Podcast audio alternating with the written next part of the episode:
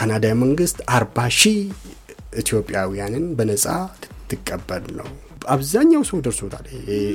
ተጨማሪ ብር ለሁለቱ ከከፈሉ አምሳ ሺህ ነው። የሶስቱን ግን ስታመጣ ሰባ አምስት ሺህ ምናምን አምስት ሺህ ብር አተረፉ ማለት ነው።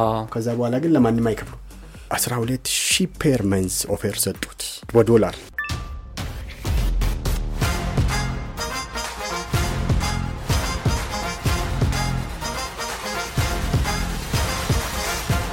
ለአራዳ podcast Hi እንዴት ናችሁ? ስለ digital media ጸዴ ጸዴ ሀሳቦችን የሚያነሳው ለአራዳ ፖድካስት በአዲስ ክፍል ተመልሰዋል።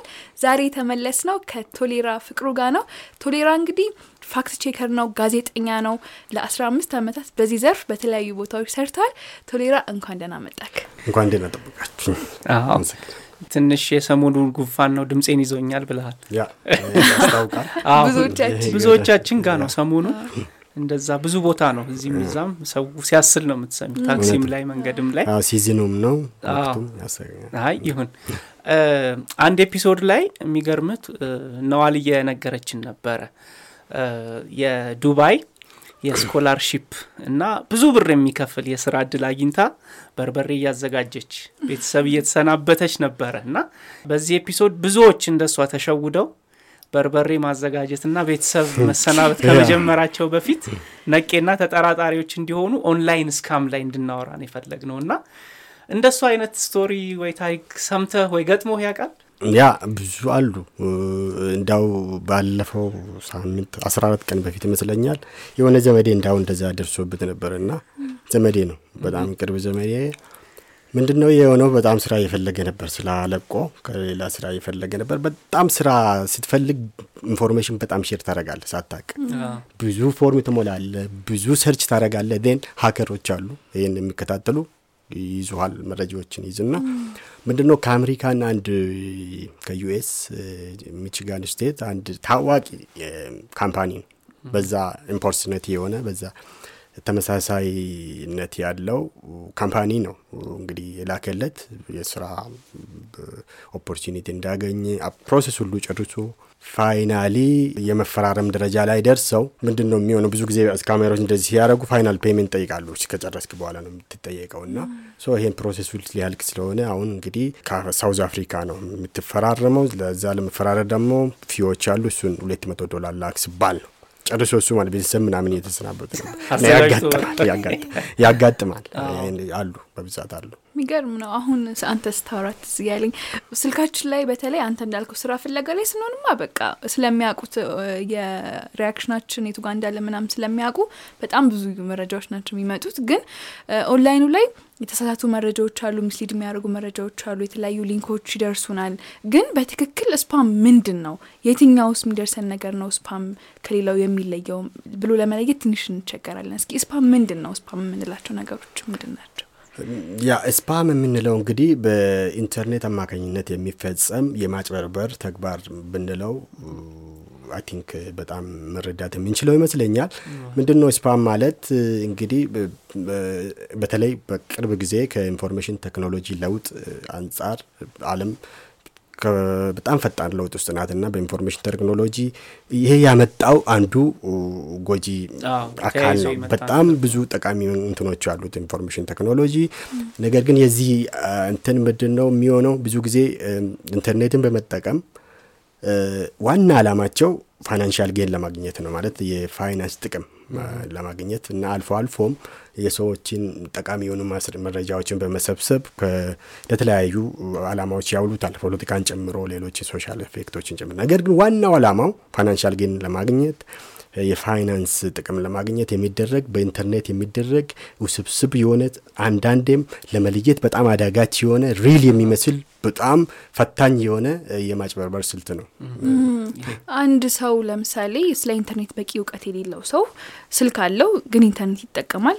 የተለየ እውቀት ግን የለውም ስለ ኢንተርኔት እና አንድ information ሲደርሰው scam መሆኑን በምን ያውቃል? እስኪ ምንም ለማያውቅ ወይም ደግሞ digital media literacy በጣም ዝቅተኛ ለሆነ ሰው እናስረዳው ብንል ይሄ በጣም ፈታኝ ነው። እንኳንስ ገና digital literacy ው ባላደገበት በእኛ ሀገር ባደጉትም ሀገር ፈታኝ ነው። scam online scam አንዳንድ clue ኦችን መስጠት ይቻላል የሚል ማወቅ የምንችልባቸውን መንገዶች አንደኛው spontaneous ነው እንደዚህ አይነት መረጃዎች የሚሰጡት። የማታውቀው ሰው ከዚህ በፊት communication ያልነበረ ሰው እንዲሁ በኢሜል ወይ በስልክ ወይ በ social media እነዚህ application ኦች chatting messaging application የምንላቸው ነው። ዋትሳፕ፣ ቴሌግራም ሊሆን ይችላል፣ በ social messenger ሊሆን ይችላል። አብዛኛው በኢሜል የሚደርሱ ናቸው። እንደዚህ አይነት እንትኖች ምንድን ነው በሎተሪ ሊሆን ይችላል፣ ስራ እድል ሊሆን ይችላል፣ የስራ ቅጥር ሊሆን ይችላል። ቅጥር በአብዛኛው እኛ ጋር ያለው survey ዎችን ሙላልኝ የሚል ሊሆን ይችላል። ኪ link ይልኩልሃል እነዚህ እንግዲህ የምንረዳው እሷን ያልተጠበቀ ከዚህ በፊት ባልነበረ communication በአዲስ communication እንዲሁ ተነስቶ የሚደርስ ነገር ግን የሚሰጡት promise እና offer በጣም ትልቅ የሚያጓጓ አይደለ? አሁን ቅድም ያልኳቸው ወዳጄን ይገርማችኋል አስራ ሁለት ሺህ per month offer ሰጡት። ዩኤስ በዶላር። ነዋል ያንቺ ስንት ነበር? አላስታውስም፣ ግን ብዙ ነው። ይሄ የለም actual census research ቢሰሩ እና ብታዩ የአሜሪካን ሀገር በዩኤስኤ ደረጃ አስራ ሁለት ዶላር per month የሚያገኙ rare ነው አይደል? በጣም እና ከዚህ አንድ accountant accountant ነው እና እና እንደሱ አይነት ነገሮች በዚህም clue ናቸው። እነዚህ tip የምንላቸው ናቸው። እነዚህ ትልልቅ offer ኦችን ይሰጣሉ። ኢሜይል communication ኑ abrupt ነው። ቶሎ ባልተጠበቀ ወይም ባልነበረ communication ላይ የተመሰረተ ነው። በጣም real ይመስላል። ሌላው በጣም የምናውቅበት መንገድ ትክክለኛ company ዎችን impersonate ያደርጋሉ። በትክክል ያሉ company ዎች የሚታወቁ company ዎችን መስለው ሊቀርቡ ይችላሉ። ወይ ደግሞ በጣም ታዋቂ ሰዎችን መስለው ሊቀርቡ ይችላሉ። በጣም ታዋቂ የሚታወቅ company sometimes በጣም አዳጋች የሚሆነው ለመለየት website ን create ያደርጋሉ በዛው company ና በዛው ስም ትክክለኛ website ተቀራራቢ ስም በጣም ተቀራራቢ ስም ሰጥተው ወይ ደግሞ ራሱ ሆነው ሳይታወቅ ማለት ነው። እና ለዛ ነው አዳጋች የሚሆነው ለመለየት እና እንደዚህ አይነት tip ኦችን ሰው ማድረግ ያለበት ቶሎ እንደዚህ አይነት ነገር ሲደርስበት ያልነበረው በጣም ትልቅ offer አዲስ ሰው ሲሆን መጠራጠርና ዋናው ነገር ምንድን ነው? research ማድረግ ጎግል አለ ምን አለ ይሄ ነገር አለ። ትንሽ research ከሰራ ይደርስበታል። ሰውንም መጠየቅ? መጠየቅ ይችላል።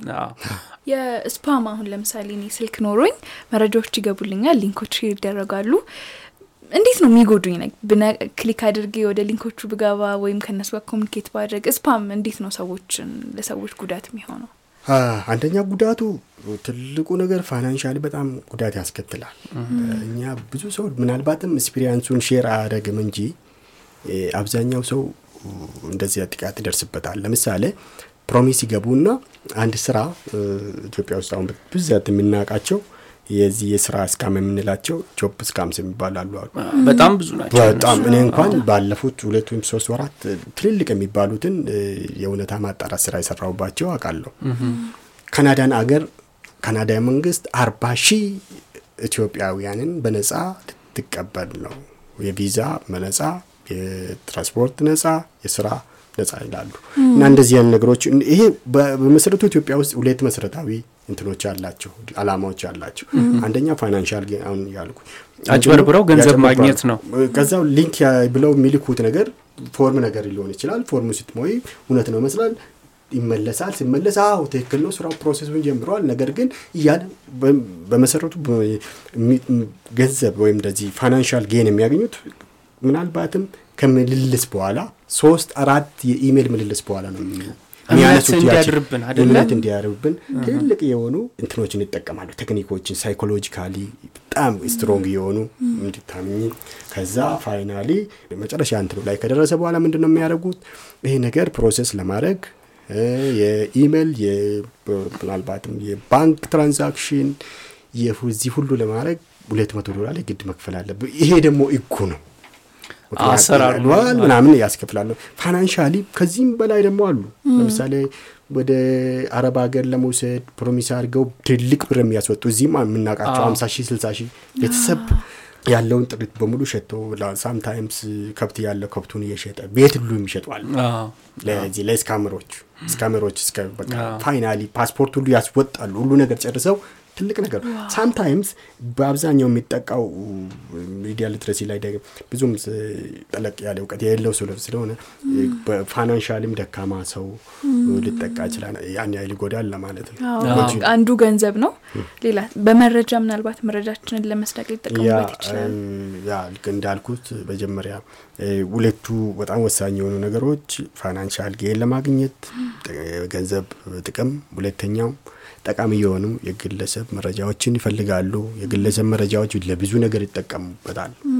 መልሰው ለ scam ደግሞ ለተለያዩ ነገሮች involve ውስጥ ለማድረግ በተለይም ደግሞ political action ኦች ላይ አሉ። አሁን ኢትዮጵያ ውስጥ የምንሰራባቸው እኔ በብዛት የሰራሁባቸው እ፣ click bait የምንላቸው click bait ዝም ብሎ link ይሰጡና ምንድን ነው የሰው ታዋቂ ሰው ፎቶ ይጠቀማሉ። ያ ታዋቂ ሰው ፎቶ እንደዚህ እንደዚህ ነገር political view ሊሆን ይችላል። አንዳንድ የአንዳንድ ሰው political ሀሳብ ነገር ግን ስትከፍተው የዛ ሰው ሳይሆን የሚመራው ወደ አደገኛ በሆነ hacker ኦች እንትን እንደሱ አይነት ነገሮች በብዛት አላማቸው አድርገው ይሰራሉ። ኢትዮጵያ ውስጥ ብዙም ያን ያህል ተለምዷል ማለት አንችልም። እኔ እንዳውም cheap ነው ኢትዮጵያ ውስጥ ያለው የሚመስለኝ ሲሰራ በ research የማውቀው አብዛኛው ሰው ውጭ ያለውን ኮፒ ያደርጋል፣ ግን target ኡን አይመጣም። እንዴት ነው የሚ- የሚጠቀሙበት የሚመስለኝ? engagement ለማድረግ social media ላይ engagement ለማግኘት ነው። አብዛኛው ማየው አዎ። research ሰራ ማየው በብዛት ብዙ share እንዲኖረው አንድ post ብዙ like እንዲኖረው actually ultimately monetize ስለሚያደርጉት ማለት ወደ ብር ስለሚቀየር ለምሳሌ YouTuber ኦች በጣም ይታወቃሉ። በዚህ በጣም አደገኛ የሆነ title ሰጥተው አዎ፣ እንደዚህ እንደዚህ ተፈጠረ. ተፈጠረ ምናምን እንደዚህ ሆነ በጣም አደገኛ finally link ኡን ሲከፈት ወደዛ ያመራል፣ ወደ YouTube ሌላ ነገር ይመራል። ምናልባት YouTube ኡ click ሲበዛበት ምናምን ከፍ እያለ ሲሄድ ብር ያገኙበት ይሆናል። ኢትዮጵያ ውስጥ በጣም እንትን የሚለው አደገኛ የሆነ ነገር እየተሰራ ነገር ግን ultimately ከጀርባ ያለው gain ኡ ምንድን ነው ሲባል ያው ዞሮ ዞሮ ገንዘብ ማለት ነው። እኔ አሁን ኦንላይን ስራ ምናምን ሲመጣ ያጓጓኛል። scam እየመሰለኝ ደግሞ እውነተኛውንም ልተው እችላለሁ፣ ላልሞላ እችላለሁ። so እውነተኛውን ከውሸተኛው ልንለይበት የምንችልባቸው ቴክኒኮች አሉ። አሉ በብዛት አሉ። spot የምናደርግባቸው መንገዶች አሉ።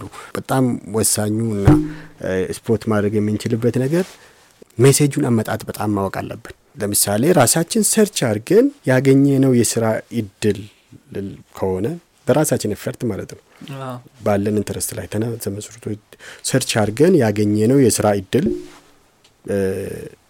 probability ው አነስተኛ ነው። scam የመሆኑ ምክንያቱም ራሳችን እየፈለግ ነው። ሰው ስራ ስንፈልግ የት ነው የምንሄደው?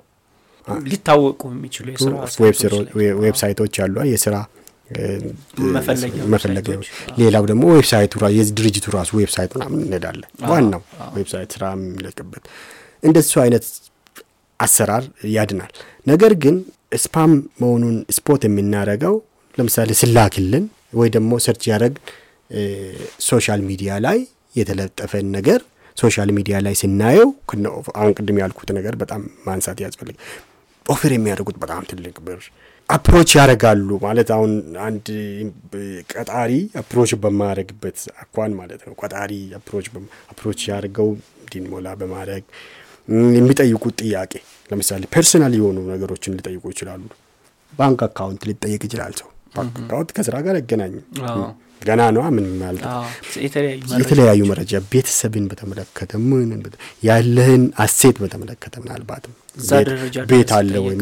ሊጠየቅ እንደሱ አይነት ነገሮች ላይ form እንኳን ቢጠየቅ መሙላት የለበትም ሰው። ለስራ ቢባል እንኳን ለስራ ነው ቢባል ለውጭ ሀገር እድል ነው ቢባል መሙላት የለበትም። ራሱ አስቦ ፈልጎ research አድርጎ ለፍቶ ያመጣው ካልሆነ በስተቀር። እንደሱ አይነት ነገሮችን የምንለይበት አንደኛው ቴክኒክ ነው። ቴክኒካችን ይሄ ነው። ሌላው ቴክኒክ ምንድን ነው የምንለይበት ሌላው ቴክኒክ browse ስናደረግ ኢንተርኔት ላይ መረጃ ስንፈልግ በጣም ጠንቃቃ መሆን አለብን ስንል እንዴት ነው? ቴክኒኮች አሉ። browse ማድረጊያ ቴክኒኮች safe search የምንላቸው እነሱን መጠቀም መቻል አለብን። እነሱን ስንጠቀም አደገኛ የሆኑ እነዚህ አይነቶች scam ኦችን የማጋጠም እንትኑ በጣም አነስተኛ ነው። ሌላው ሰው ማድረግ በጣም ከተጠራጠረና አደገኛ ነው ብሎ ካሰበ በቀጥታ ማናገር ያስፈልጋል። company ከሆነ ትክክለኛውን company እንደዚህ አይነት ስራ አውጥታችኋል ወይ? እዚህ local ም ከሆነ መጠየቅ በስልክ መደወል ይቻላል። እዛ ላይ ነው እንዳው ክፍተተማ የሆነ ሰው የማጣራቱ ስራ fact checking ስንሰራ የምናየው ማጣራት ስራ የሚባል ብዙም አልተለመደም ብዙም አልተለመደም።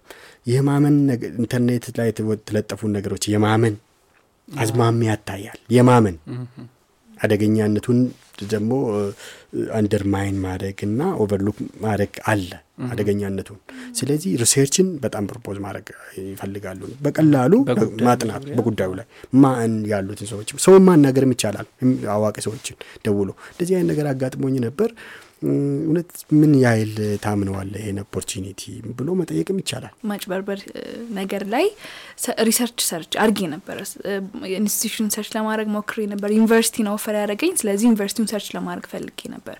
በዩኒቨርሲቲው ስም ሙሉ የተደራጀ website ኮርሶች ያሉት location ያለው even የቤት ቁጥር የ location የመንገድ ቁጥር ሁሉ አለው።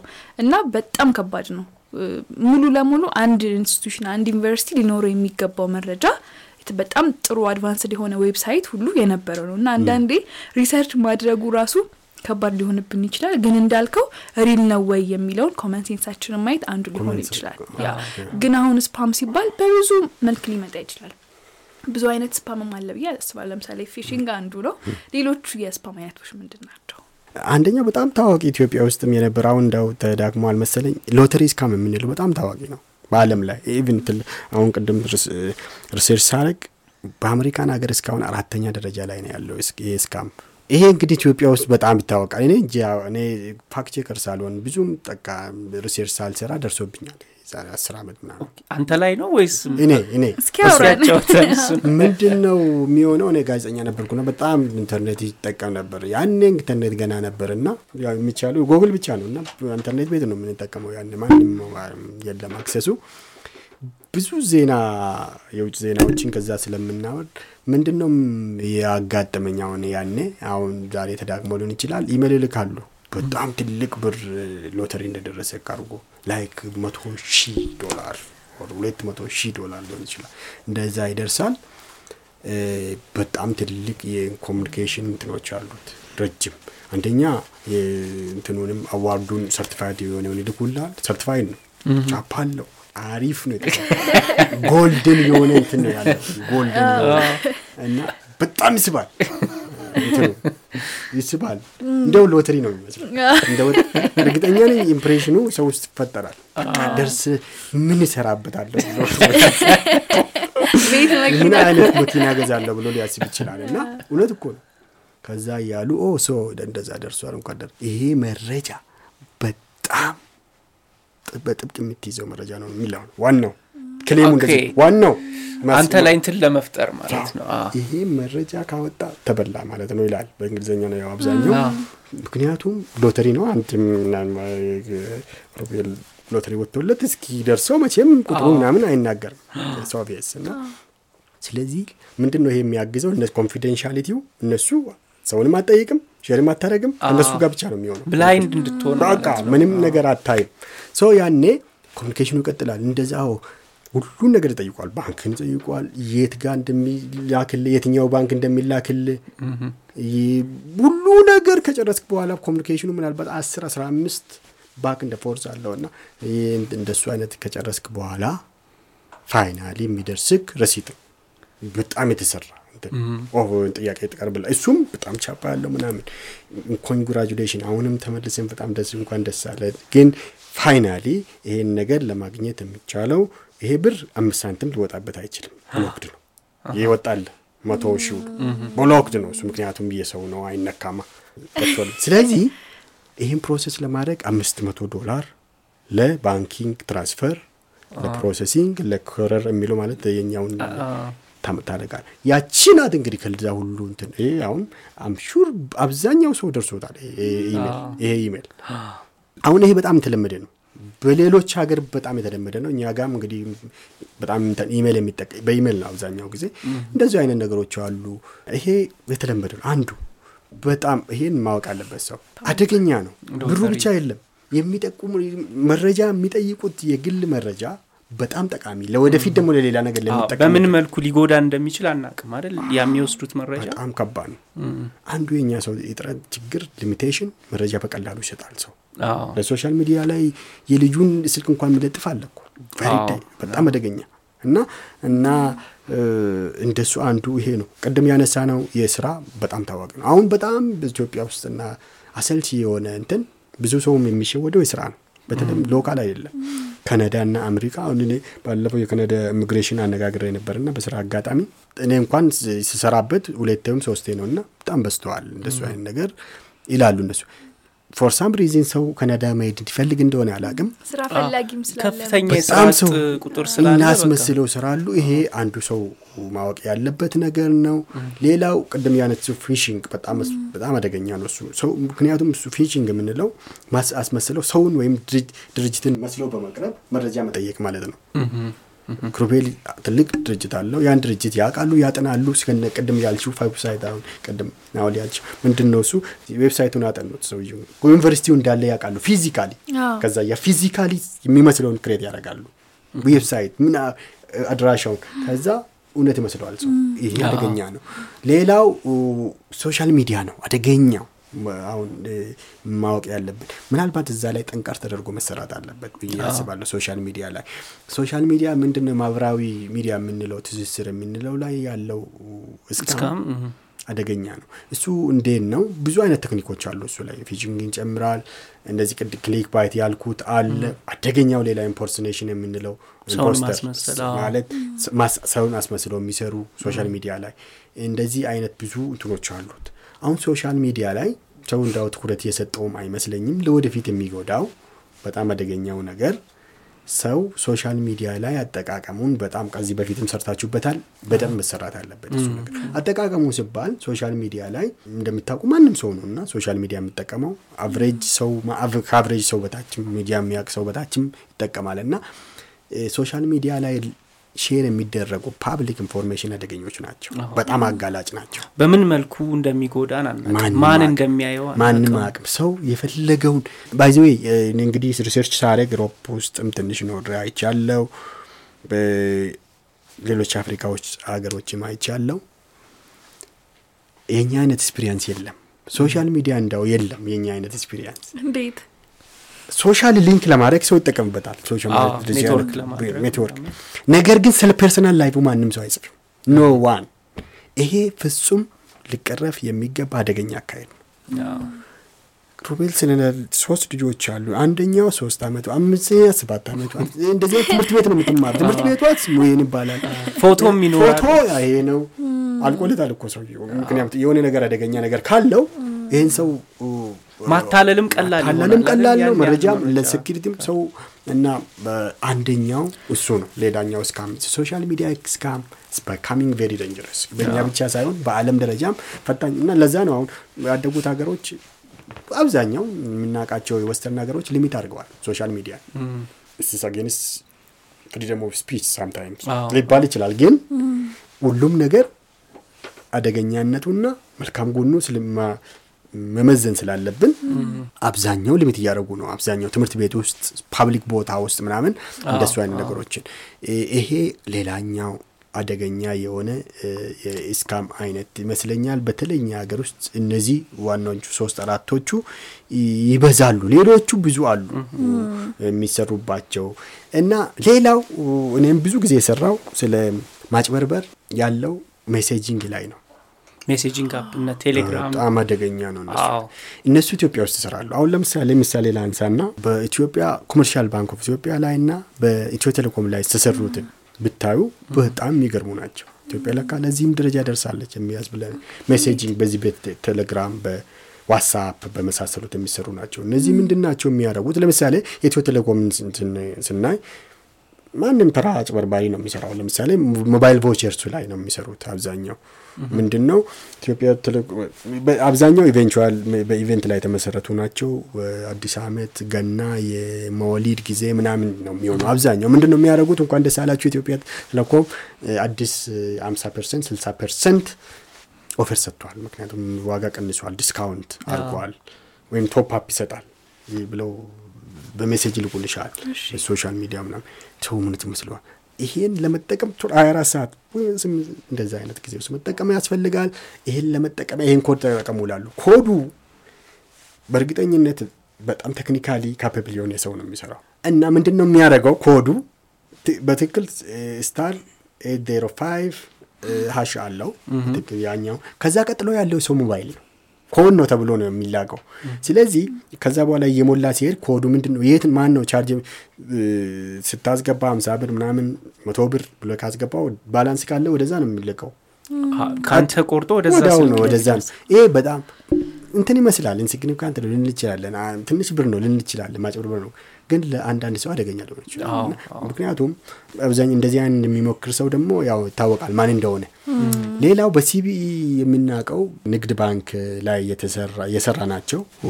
ፓኬቲንግ የሚያሳዩት ደግሞ ምንድን ነው ይሄ ደግሞ አደገኛ የሆነ አዲስ የመጣ mobile banking የሚባል አሰራር ነው። mobile banking ሁላችንም እንጠቀማለን።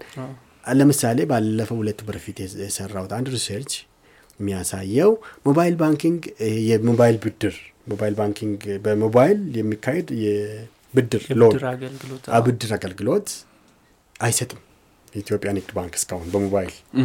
የ mobile banking ማለት ሞባይል ማለት በሞባይል ባንክ ላይ የተመሰረተ የብድር አገልግሎት አይሰጥም። ጀምሯል በሚል ትልቅ ማጭበርበር ተሰርተዋል እንዴት ነው የሰሩት? እንትኑን ምንድን ነው የሚያደርጉት? message ይልካሉ በ WhatsApp በቴሌግራም even sometimes በዚህ በ normal በምናውቀው በ mobile messaging ይልኩላል። እንደሱ አይነት በ loan ስለጀመር ቶሎ ተጠቃሚ እንድትሆን ተጠቃሚ ለመሆን እንትኖች ያስቀምጣሉ ቅድመ ሁኔታዎች። አንድ አምሳ ሺህ ስልሳ ሺህ መቶ ሺህ deposit ያስፈልጋል። ቁጠባ target ቷ እሷ ናት። ያቺን ብር ለመውሰድ ስልሳ ሺህ ሀምሳ ሺህ ቁጠባ ያስፈልጋል ይላሉ። ከዚህ mobile banking ኡ ላይ ከዛ እንዳውኑ ኮድ ይሰጣሉ። በዚህ step ኦች አሉ። ከዛም ያ ሰው loan ኡን ለማግኘት loan ኡ ደግሞ interest ኡ በጣም ትንሽ ነው። በጣም ትንሽ sometimes nil አምስት ሁለት percent attraction ለማድረግ እንደሱ እያደረጉ በዛ ኮድ መሰረት የሞላ ሰው finally ያቺ ብር የግድ ነው። ከሌለ አይሆንም ተብሏል። አምሳ ሺህ ያቺ ብር ወዴት ስለዚህ? ኬትም ብለህ ትንትላለ ታመጣለ ብሩን ታመጣለ እና ከዛ ሀምሳ ሺህ ስልሳ ሺህ ብር ወደዛ ወደ immediately አደገኛ የሆነው research by the way research ኡ ብታገኙ ደስ ይለኛል። በኢትዮጵያ ፍትህ ሚኒስቴር የሰራው research እንደሚያሳየው በ2022 የተለቀቀ ላለፉት አራት ዓመት በ banking fraud በዚህ በ financial fraud ብቻ ኢትዮጵያ ሁለት ቢሊየን ብር አጥታለች። ሁለት ቢሊየን የዚህ 50 percent ኡ ከወጣው ከኢትዮጵያ ንግድ ባንክ ነው። 50 percent ኡ ትልቅ ብር እኮ ነው። ሁለት ቢሊየን ብር እኮ ብዙ ብር ነው። ትንሽ ይመስላል ማለት ነው። ብዙ ሰው እንደዛ አይነት transaction ኦች አሉ እና ይሄም አደገኛ በኛ ሀገር ያለ አደገኛ የሆነ ስለዚህ ሰው ማድረግ ያለበት እንደዚህ አይነት ነገሮች እንዳይሄዱ ለሆነ አሁን ስታስበው አንተ ብድር ለመቀበል ለመውሰድ በሞባይል ብቻ text አድርገህ እንዴት ሊሆን ይችላል ብለን ማሰብ አለብን ማሰብ አለብን የለም ደግሞ አገልግሎቱም እንደሱ አይነት ነገሮች ሰው ቴክኖሎጂን አላግባብ የማመን ነገሮች አዝማሚያዎች አሉ። ዝም ብሎ በሞባይል በ text ምናምን የመጣን ነገር እና እሱ ላይ ያለው ግንዛቤ መጨመር አለበት ተጠራጣሪነታችን ከፍ ማለት ጥሩ አነሳኸው እንደውም ቶሌራ። አሁን እሺ እኔ አወቅኩኝ እንበል። የሆነ scam መጣብኝ በስልኬ ወይ በ social media account ኤ ይሁን በ messaging app ይሁን ወይም ደግሞ browse እያደረግኩኝ መጣ pop up አድርጎ እና scam እንደሆነ አወቅኩኝ። ምን ማድረግ አለብኝ አንድ ሁለት ወሳኝ ነገሮችን ማነሳት ይችላል። አንደኛው በፍጹም የተጠየቅከውን ነገር አለማድረግ አለብን አለማድረግ ካወክ scam አወክ በቃ ይሄ ነገር ብር ከተጠየቅ አለመስጠት መረጃ ከተጠየቅ አለመስጠት መከልከል ነው አንደኛው። መጀመሪያ ላይ መሆን ያለበት መከልከል መረጃ አለመስጠት ገንዘብ አለማስተላለፍ ዋናው ነገር። ሁለተኛ ወሳኝ ነገር personal security account security የምንላቸው አሉ። major ኦች action ኦች ማለት ምንድን ነው እነሱ? የግል account ኦች security መጨመር የእነሱን ደህንነት መጨመር አለብን እንዴት ነው የሚጨመረው? በኢሜይል ከመጣል immediately password መቀየር አለብን ነገሩ በ email attack አድርገዋላ already ያውቁሃል ማለት ነው። so immediately password መቀየር አለብን password የሚቀየረው ወሳኝ ሁለት ነጥቦች አሉ። በጣም ጠንካራ password የሚባሉ አሉ። የዛን ከኢንተርኔት ማወቅ ያስፈልጋል። ሰው እንዴት ነው ጠንካራ password? combination of capital letter symbols small letters and others እነዚህን combination አርጎ መፍጠር። ሁለተኛ two step verification የምንለው ነገር አለ። two two step verification የሚባለው ሰው ብዙ መጠቀም አለበት ይሄን ነገር። እኔ ምን ያህል እንደሚረዳ ከራሴ አውቃለሁ። በጣም በጣም ነው የሚረዳው two step verification ማለት ምንድን ነው ኢሜልህን ስትከፍት ከሌላ አንድ ሰው ከከፈተ እንዳይከፍት የሚያደርግ ማለት ነው። መጀመሪያ message ለአንተ ይልክልሃል። ኢሜል ሳይከፈት message ይልክና ኮድ ይልክልሃል በእርግጥ አንተና ከዚህ እንደዚህ አይነት ቦታ ሆነ እንደዚህ አይነት ኢሜል እየከፈትክ ነው። ያንተን ኢሜል በእርግጥ ራስክ ነህ እየከፈትከው። አዎ። ካልክ ምን ታደርጋለህ? ኮዱ የተላከልን two step ማለት ተጨማሪ layer መጨመር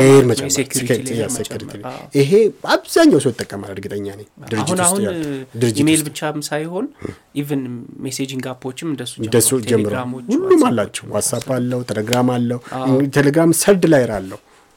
ኮዶችን ሌላ ኮድ ይልክልሃል። የተሻለ ነው ካሉት messenger ኦች ቴሌግራም የተሻለ ነው። ለዛ ምክንያቱ የ security layer ኡ ትንሽ ከፍ ያለ ነው እና እሱን መጠቀም ያስፈልጋል። አየ ልክ scam ሲያጋጥም አለማድረግ password ን መቀየር two step verification. መጠቀም። አራተኛ አደገኛ ከሆነ ሪፖርት ማድረግ ያስፈልጋል። አደገኛ ከሆነ ለምሳሌ የግል private ነገሮች ላይ ይመጡና bullying የምንላቸው ነገሮች አሉ። አደገኛ የሆነ የማስፈራራት ሰውን እና አስፈራርቶ መረጃ ብር መቀበል የምንላቸው cyber bullying የምንላቸው እሱ ከሆነ ለሚመለከተው አካል ሪፖርት ማድረግ ያስፈልጋል። ያን account ወደ አሁኑ mechanism ኡ አለ። social media ላይ ሪፖርት ማድረግ ለፌስቡክ ለምን- ለሚመለከተው so that እኛም contribute አድረግን ማለት ነው scam እንዳይሰራጭ ሌላም እንዳይጠቃ። እነዚህ ዋና ዋና የምንላቸው መወሰድ ያለባቸው አክሽኖች ናቸው። አሁን እኔ በ experience ም አድርጌው እንዲሁም ደግሞ ከማወቅ አውቃቸዋለሁ። spam የትኞቹ message ኦች spam እንደሆኑ ማስታወቂያዎች ምናምን። ግን ለምሳሌ እነዛ ማስታወቂያዎች ወደ እኛ እንዳይመጡ ልናደርግባቸው የምንችላቸው እንደ ad blocker አይነት ሌሎች system ኦች አሉ። መጀመሪያውን እኛ ጋር እንዳይደርሱ የሚያደርጉ። VPN ኦች አሉ facility ዎች አሉ ቢሮዎች የሚጠቀሟቸው እርግጠኛ ነኝ ቢቢሲ የሚጠቀማቸው በጣም ብዙ layer ኦች አሉ። ምን scam እንዳይገባ የሚያደርግ ወዳሁኑ detect ያደርጋል ግን አብዛኛው ያስከፍላል። ለግለሰብ ደረጃ? የምንመክረው አሁንም የ security protocol ኦችን መጠቀም መቻል ነው። አንደኛ pop-up የሚባሉ እንትኖች አሉ አደገኛ የሆነ scam ኦች እነሱም መዝጋት ያስፈልጋል። ኮምፒውተር ላይ ሞባይልም ላይ ይዘጋሉ። pop-up እንዳይገባ ይሄ ad? blocker እና እነዚህ እነሱን መዝጋት ሲመጡም አብዛኛው ከጎግል ከዚህ ከ browsing እንትኖች ጋር የተገናኙ ናቸው። browse የምናደርግባቸው application ኦች ናቸው። ይህን የሚያመጡት እነሱን የእነሱን ባህሪ shape ማድረግ ያስፈልጋል። browse የምናደርግባቸውን setting ኡን ማስተካከል update ም ማድረግ በጣም የሚመከር ነገር አደለ software ኦችን software ኦችን operating system update ስታደርግ የ security layer ኣቸውን እያጠነከሩ fix እያደረጉ ለአዲሱ እንትን እያደረጉ ይመጣሉ። ለምሳሌ አሁን የ- የሰራሁበትን ክል ያችኛውን ቴምፕቸር ብስዝ መጀመሪያው ፎቶ አለው። በጣም ቆንጆ የልጅ ፎቶ አለው።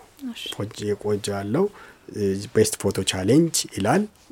የፎቶ ውድድር ነው። ውድድር ነው። ምን ላይ ነው? ፌስቡክ ነው? ፌስቡክ ላይ ነው። ፌስቡክ ላይ ነው አብዛኛው የምንሰራው ልክ ገብቶ ሳይ እርግጠኛ ስልሳ ሰባ ሺህ viewer አለው። ፎቶ ብቻ ደረሱበት ልክ ሁለተኛው ላይ edit አደረጉ። edit ሲያደረግ ስለ ፖለቲካ message ነው። ፖይስ message ነው።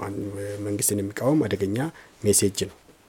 አሁን purpose ኡ ፎቶ አይደለም። ፎቶው ላይ ሰው ፎቶውን ምክንያት በማድረግ ወደ message ኡ እንዲገባ ነው edit አደረጉ።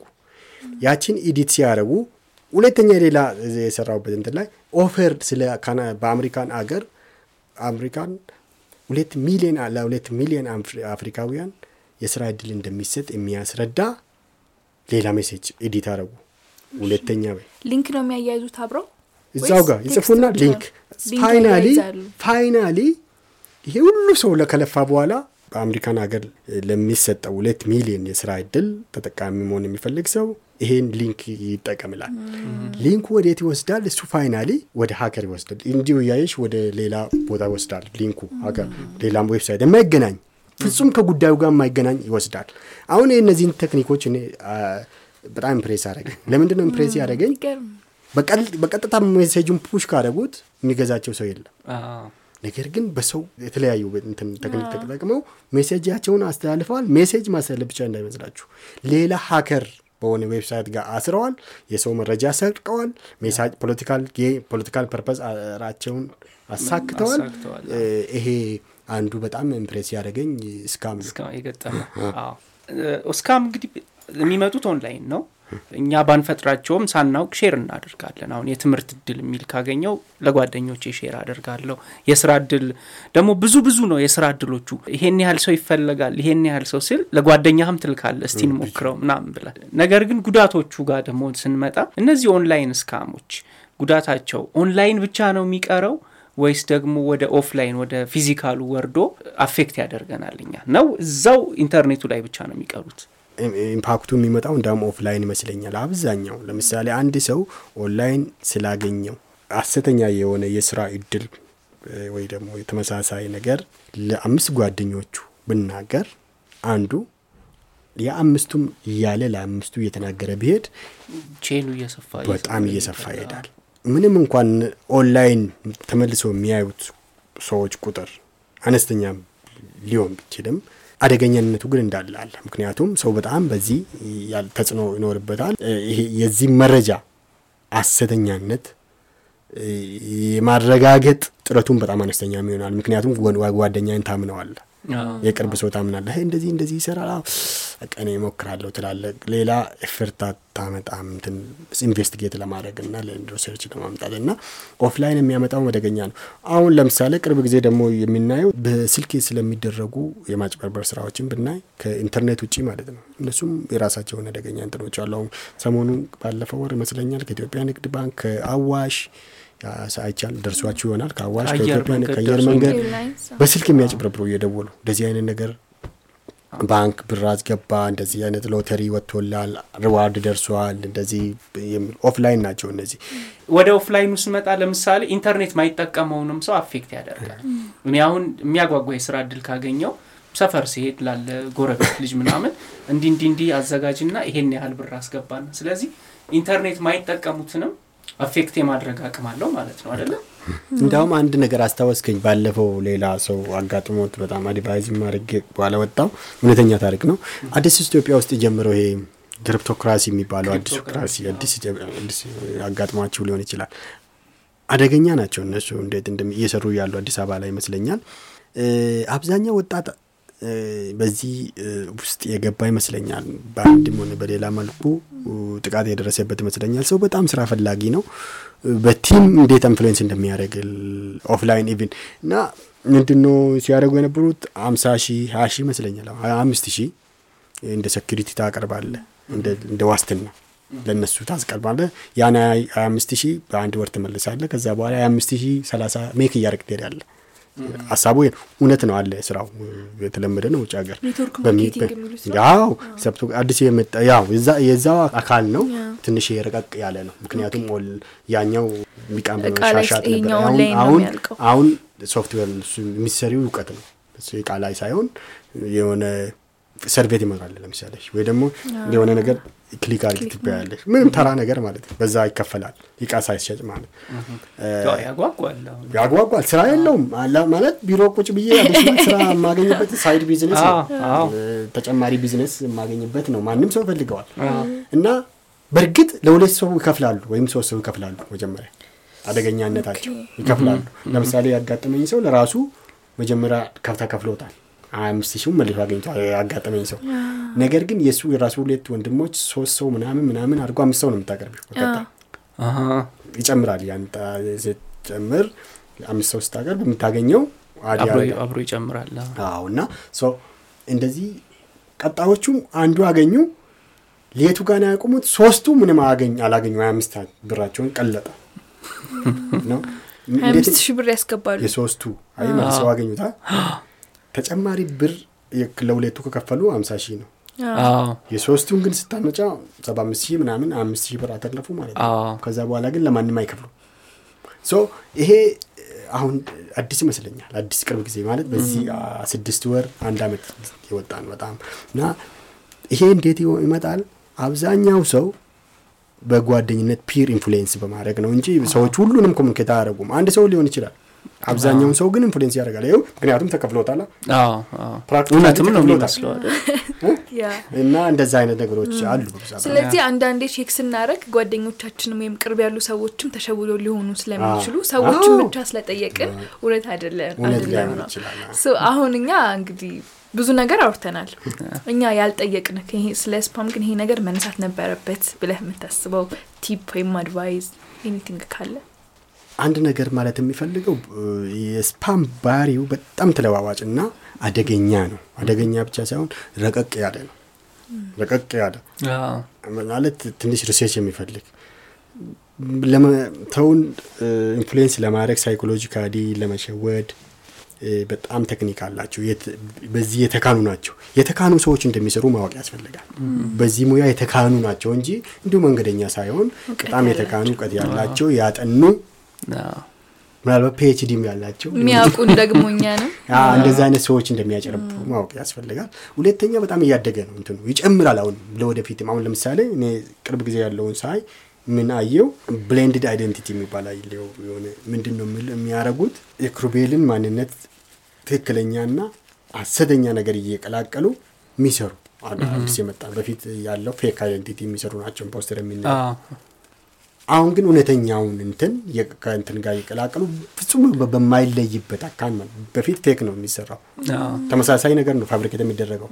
አሁን ግን የዛኛው የዛኛውን ሰው እውነተኛ ማንነቱን influence እያደረጉ ሌላም ውሸት እየጨመሩበት አደገኛ ይሄ የሚያሳየው ምንድን ነው? በጣም ይጨምራል ማለት ነው። ይቀጥላል ይቀጥላል። የቴክኖሎጂ አንደኛው effect ይሄ ነው። አሁን እየመጣ ያለው artificial intelligence የምንለው ለዚህ በጣም contribute ያደርጋል contribute ያደርጋል for sure። ምክንያቱም ማሽን ነው የሚሰራው data ኣችን data ይሰበሰበ ኢንተርኔት ላይ ያለ ስለዚህ ጥንቃቄው የሰው በጣም መጨመር አለበት። እንደ መጨረሻ tip እኔ ማጋራት የሚፈልገው ሰዎች ስለ ራሳቸው detail የሆነ መረጃ ለ public share ማድረግ መቆጠብ ያስፈልገዋል። በእጅጉ መቆጠብ ያስፈልጋል። ይሄ እንደው ሰው ሌላውንም ዘመዱንም ያለውን ሰው መምከር ያለበት ነገር ነው። ይሄ በጣም አደገኛ ዛሬ አይደለም እያደገ በሄደ ቁጥር ወደፊትም ምናልባትም እኛ ከኛ አልፎ ልጆቻችንን affect ያደርጋል። የአሁን እየሰጠን ያለነው መረጃ ይሄ በጣም ሰው ማወቅ አለበት። አሁን የሰጠነው መረጃ ልጆቻችንን ይጎዳል። እም፣ የልጅም መረጃ የተወለደበት ስንቱም ምኑም ስልኩም ምናምን ሲወለድ ነው አሁን post የሚደረገው እንደዛ ነው መሰለኝ። ትምህርት ቤት ሲገባ high school ሲገባ እስከ adult life ስኬድ ድረስ ማለት ነው እና ለዛ ልጅ በምን risk እየጨመርክለት risk አደገኛ ነገር ውስጥ እያስገባው ነው የሚያ- የሚያድገው ማለት ነው። በኋላ ራሱንም ይችላል እና እዛ ላይ ነው ያደራ የምለው። በጣም እናመሰግናለን ቶሌራ። ቆንጆ ቆይታ እና በጣም informative እና ጠቃሚ የሆነ ቆይታ ነው የነበረን። በዛሬው episode ኣችን እንግዲህ online scam፣ online spam፣ ኢንተርኔቱ ላይ የሚፈጠሩ ማጭበርበሮች ምን ይመስላሉ፣ በምን አይነት መልኩ ይመጣሉ፣ እንዴት ልንከላከላቸው እንችላለን የሚለውን አንስተን ተጨዋወትን። የተወሰኑ ምሳሌዎችንም አየን፣ ትማሩባቸዋላችሁ ብለን ተስፋ እናደርጋለን። የዛሬው ቆይታችን ይህን ይመስላል። አዎ እናንተስ ምን አጋጥሟችኋል? እርግጠኛ ነኝ የተለያዩ የ spam የማጭበርበር message ኦች፣ link ኦች ይደርሷችኋል። ያጋጠሟችሁን experience ወይም ደግሞ ገጠመኝ እስኪ comment አድርጉልን።